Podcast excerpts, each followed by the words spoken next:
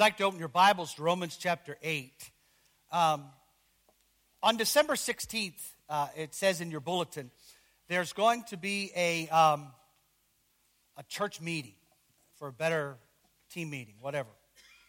Um, um, and, and basically, what I'm going to ask the church is do we want to be that, or do we just want to be a place that comes together on Sunday that um, doesn't give a rip about the lost and hurting world?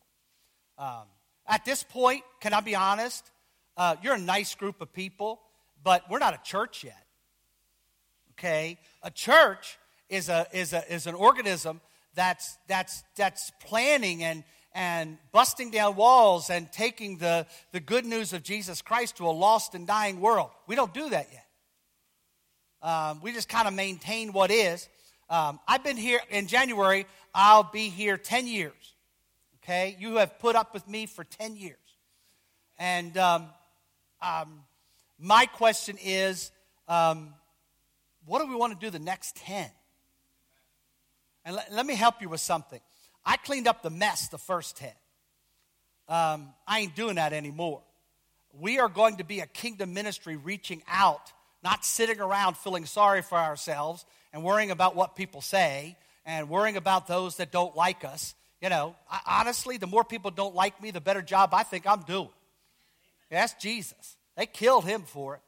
And so, you know, and Spanish folk, I, I need about, after, after church, I need about five minutes of your time.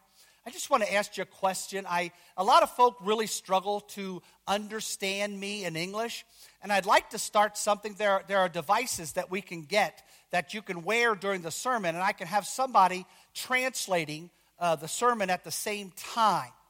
Um, and so you can understand it better. Maybe we won't get it perfect, but um, you'll understand it better uh, in your Spanish original language. And if you could, you could just right here for five minutes. Just I will not take long. I just want to see if you're interested. I want to go out and uh, purchase it and uh, see if somebody will kind of help me put that together. Um, and so, all right, and because honestly, this is just like Redding, this area is growing in a Spanish community. And if we're going to reach our community, we got to reach Spanish people. and I kind of like the heavenly look here, where you got some um, uh, island black people, you got some Spanish people, you got some white people, and you got some mutts like me that don't know who they are. So um, uh, that's a good thing. Um, yeah. I, I want to read the first two verses but, but, I, but I want to let you know that this sermon, I, I've been so excited because every once in a while you have things going on in society, in our world, that really uh, translate into what um, the focus is. And um, this stuff that's been happening to all these media types and politicians and, and preachers and um, all these people um, it breaks my heart for everybody concerned. And Christians, I want you to hear me. This is not a time to look down on anybody. Because as soon as you get the log out of your eye, you, you can look at the splinter in somebody else's eye. Are, are you with me there? Okay, it is not time, it is never time to look down on somebody else. All right? because save the grace of God, so go I. Amen? You understand that?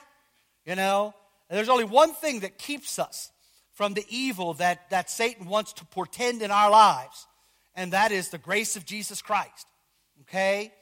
And but I but the hallelujah is is that I'm hoping that our society and the church will begin to say, okay, is there really hope for people with these sins that they just don't seem to be able to conquer?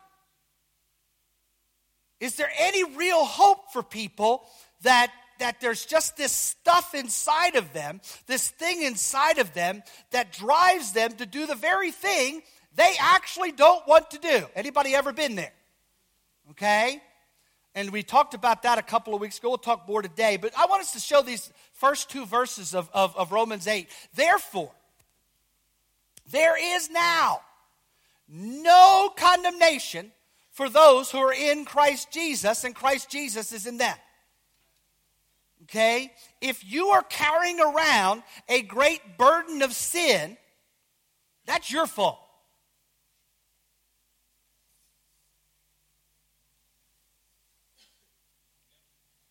Adolf Hitler could have been forgiven for his sin. Are you with me? I, I, want you to hear this. I want you to understand this. I've had people say, Well, I don't believe they could be saved. Well, that's probably because you're not. You know? Because when you're saved, you realize what you've been saved from. And you don't look down on somebody else's sin. You're just thankful you, you God did something about yours. Does that make sense? You know? But the next verse is the real key. Because through Christ Jesus, the law, okay? You got to get this word. You've heard of the law of gravity. If I have something in my hand and I drop it, what's going to happen? Is it going to float? No, it's going to hit the ground. Okay? What we're talking about here, you got to get this. You got to understand this. When we are born, we are born under a law of death and destruction. I'll say it again because you've been listening to Oprah too much. When we are born, we are born under and in a law of death and destruction in our lives. And let me help you with something. There ain't nothing you can do about it. You can go and talk to a therapist till your lips fall off. And I got no problem with therapists. I don't. Okay? But they can't break you from the curse and the domination of the law you were born under. They can kind of help you put it back together after that, but until you really allow this law of the Spirit of life to enter into your life, there really ain't nothing you're going to do. Are you with me? Do you still love me? Okay, all three of you. because through Christ Jesus, the law of the Spirit, okay, now let me stop right there. The Holy Spirit brings to us everything Jesus did in his conception, his birth, his life, his suffering. I was looking down because I was afraid I was going to fall off the end here. His suffering, his death, and his resurrection.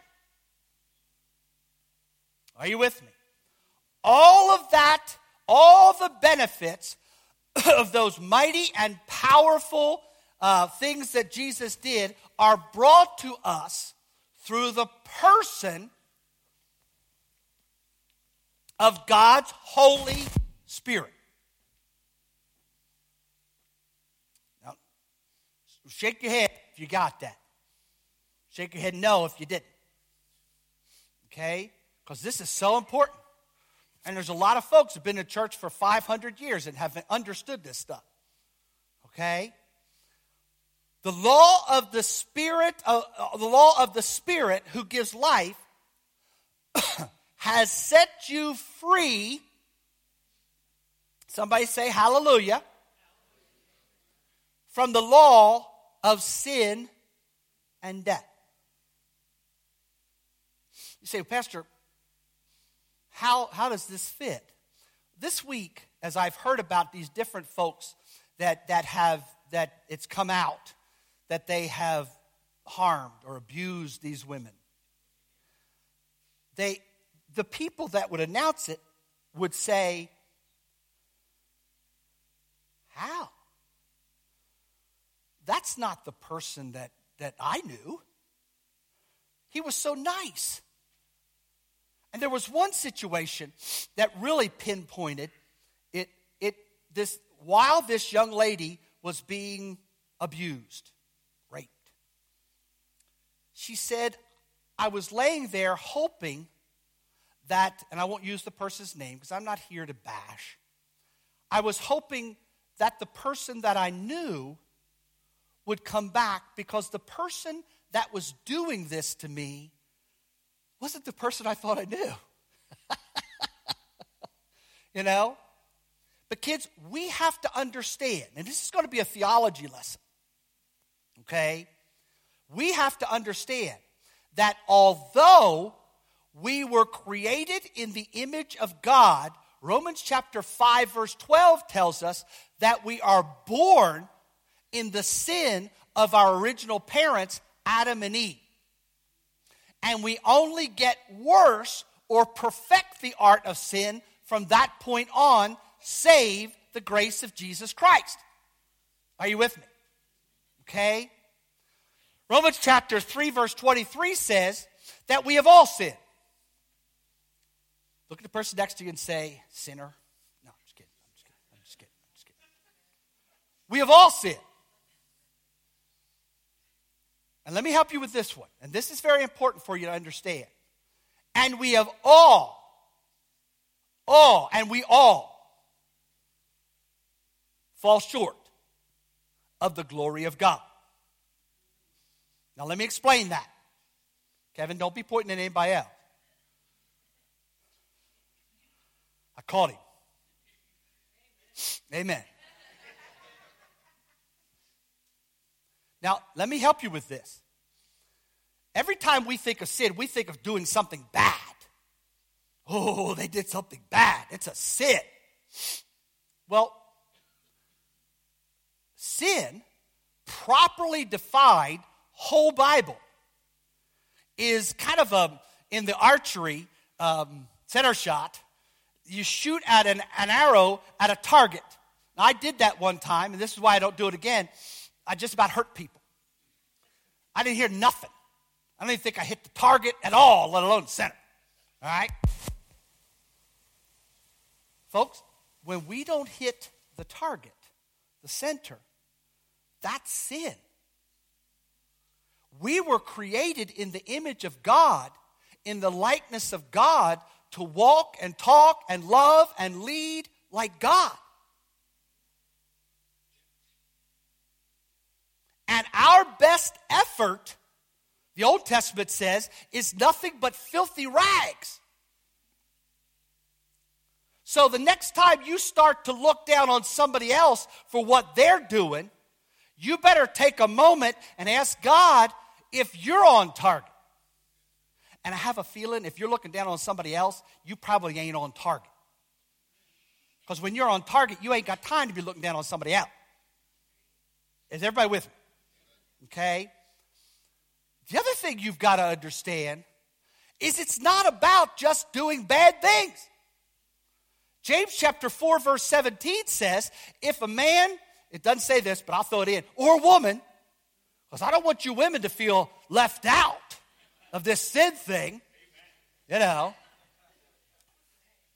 If a man or woman knows to do something or knows to do God's will or knows to do good, it says, to him or her, that's sin.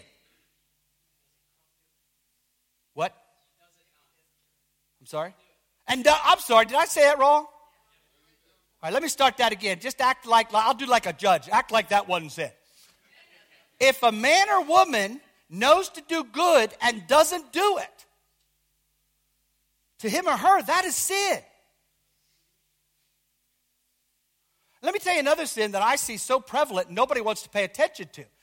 If you're not about finding out what God wants you to do, that's sin. So there's a lot of sin to go around. Amen? The other part you need to understand is, is that, okay, I may sin, but so does everybody. so I ain't going to go around feeling sorry for myself because I'm struggling with something. Because let me let you on a secret I don't know anybody that doesn't struggle with something. Does anybody, anybody disagree with that? You know? And the, and the thing you have to understand, I figured out in all my many years of wisdom, That's a joke. Is for some reason, God leaves some things in our lives on purpose. Because honestly, if you read the Old Testament, we human beings are too weak and stupid to stay focused unless we need Him. When things are good, we really do some goofy things. You know, when we ain't got no pressure, all the bills are paid, you'd think that would be when we would grow spiritually. It's not. It's when we have no clue how we're going to pay that bill. Oh, God. You kids, it's when you've got a test. Oh, God. Right? So, this is very, very, very, very important. We've all sinned. We all fall short of the glory of God. Okay? We, then we come to, and we, and, and, but, but, okay, let's stop right there and go Matthew chapter 1, verse 21. Are you still listening? Matthew chapter 1, verse 21 says that the reason we have Christmas, the reason Jesus came, was to save us from our sin.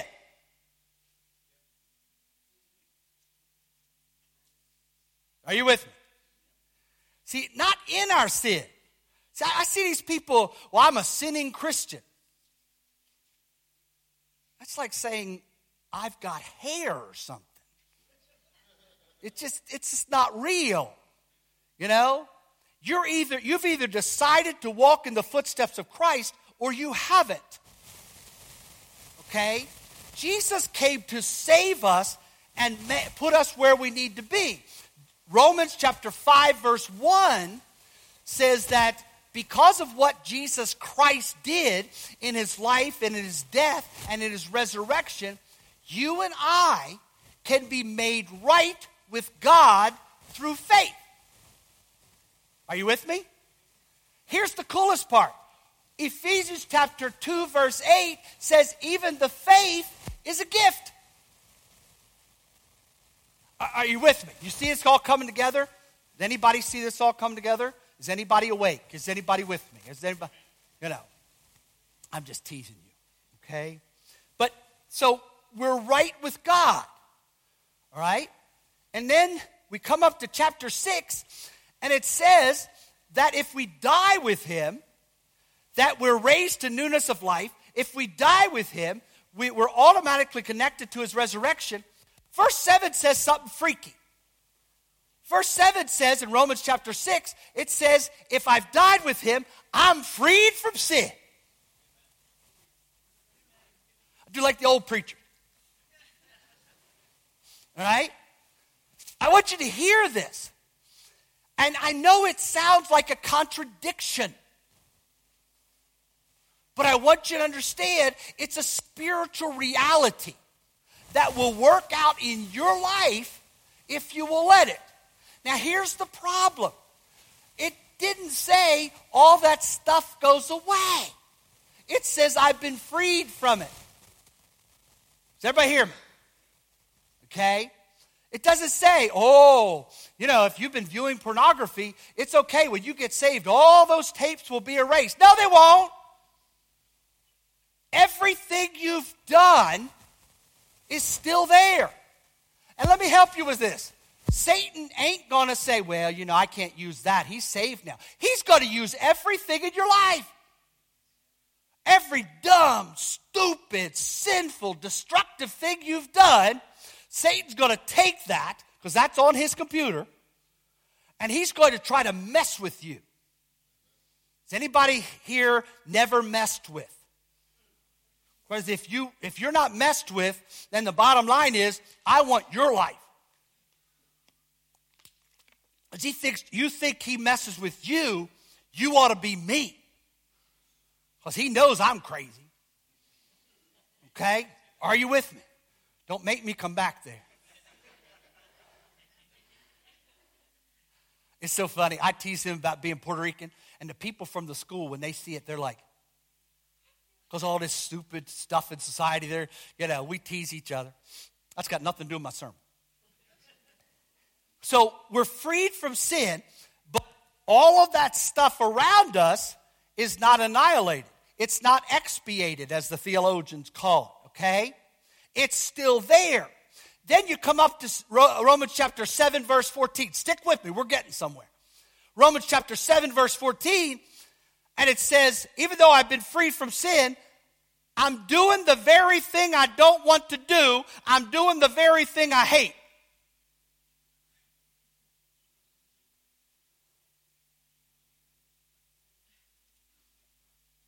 Cuckoo.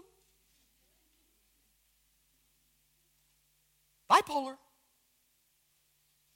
Amen?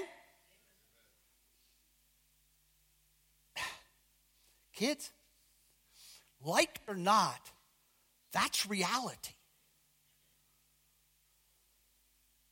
I don't know anybody who grows spiritually in a straight line.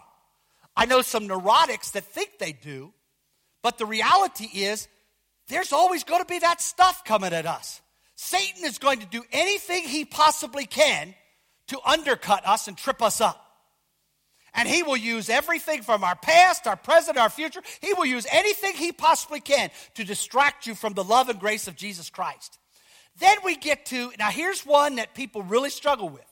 Verse 17 of Romans 7, if you want to read that, says, Then we start to see that it's not me. And tell me that I ha- you haven't been here. In my mind, I want to be God. I want to be like God. I want to do His will. I want to love. I, I want to. I want to walk in a straight line. But there's something going on inside of me that won't let me do that, and it's sin. So it says it's no longer me, but it's the sin that grabs a hold of me and makes me stupid. Hallelujah. It's not me. Huh? I think you Spanish people call it local.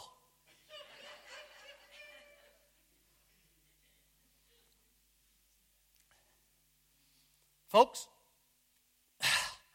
like it or not, see, growing up, there was this enigmatic dynamic where you got sanctified and you were perfect. No, never sin again. Now, I loved it. I loved it, though. Even as a 10 year old kid, I laughed at this. Those people didn't sin.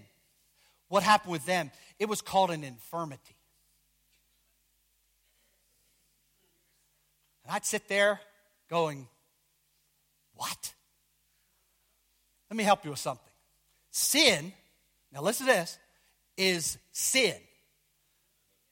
There's a statement. Amen? And the wages of sin, no matter what the situation or excuse, the wages of sin, the consequences of sin, the end of sin is death. You see, what's happening in our society, I'm hoping that the world and the church will start to recognize there are things in us that on our own, by uh, that, that, that, that there's nothing we can do about it. Because the bottom line is the only hope we have is in the grace and the power and deliverance of Jesus Christ.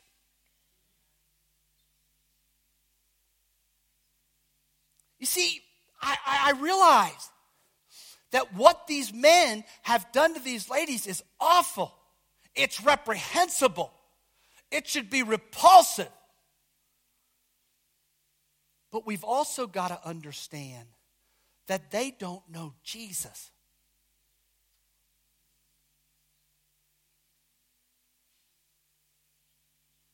Are you with me? You've also got to understand they don't know the power of God. You've got to understand. And this is why we have got to become a kingdom church that leaves this place and goes out there and tells people, you can be set free. And I will teach you and I will show you how to be free. Amen? That's why we started with the verses we did. There is therefore no condemnation for those who are in Christ Jesus. Because verse true is true and it's the only true and it's the only hope we have.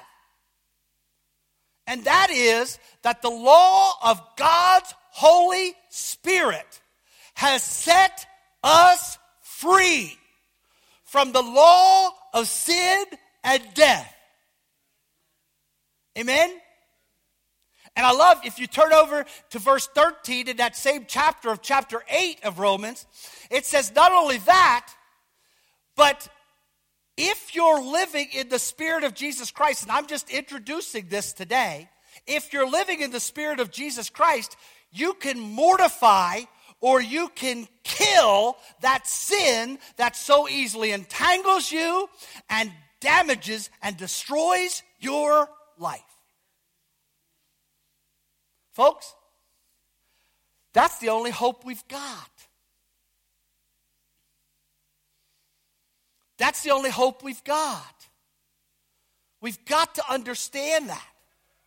We've got to understand we're never going to set ourselves free. We've got to understand that it's only the power of God that could set our minds free and right and make them and heal them and make them right. It's only the power of God that could take that hate and hardness and bitterness in our heart and take that old heart of stone out and replace it with a heart of flesh that's ready for God. The only way that we could become the spouse that God would have us to be is for God to do that great and mighty setting free thing in our lives so that we're not stuck and set in all the junk that entangles us and keeps us from being the men and women we were created to be in the first place. Amen? And it's real. I can tell you from experience, it's real. That power is real. That power is for you. That power is here for you this morning. Here's the real key to that power, though it's not just for you to hoard, it's for you to leave this place and tell other people about the love and power of God that will set them free from what's destroying their lives. This is a good theology lesson, wasn't it? Huh? I want you to hear it. I want you to understand it. I want you to understand how much God loves you. I want you to, kids, can you sing that last song again? If you can't tell, I love that song. Because that God, it's, I like that part because I'm into kicking down walls.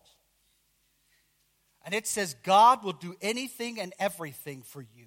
God will come and knock down whatever walls need to be knocked down. God will come and He will, he will leave whatever He's doing and come and do in your life whatever is necessary. Are you, are you with me? You know? But the question is not whether he'll do it. The question is, will you let him do it? You see, a lot of people know about God, but they don't know him. A lot of people know about this power. They can quote the verse. Well, let me help you with something. Satan can quote the verse too.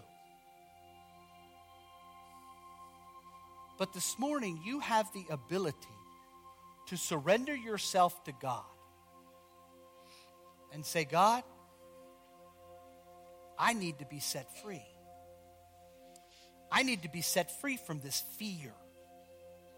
I need to be set free from this frustration. I need to be set free from this depression. I need to be set free from whatever it might be this anger, this bitterness. I need to set, be set free from a tongue that destroys myself and everybody around me. I, I need to be set free because I want to be the person who walks out these doors and lives in front of people in such a way, not perfect, we're all battling, uh, but I want to walk out these doors and I want to tell people with my life and with my lips that they don't have to be destroyed. They don't have to be crushed. They don't have to hurt the people around them. You really can be the man or the woman God created you to be. But you've got to let that power deal with whatever is keeping you from that life because you're never going to do it on your own.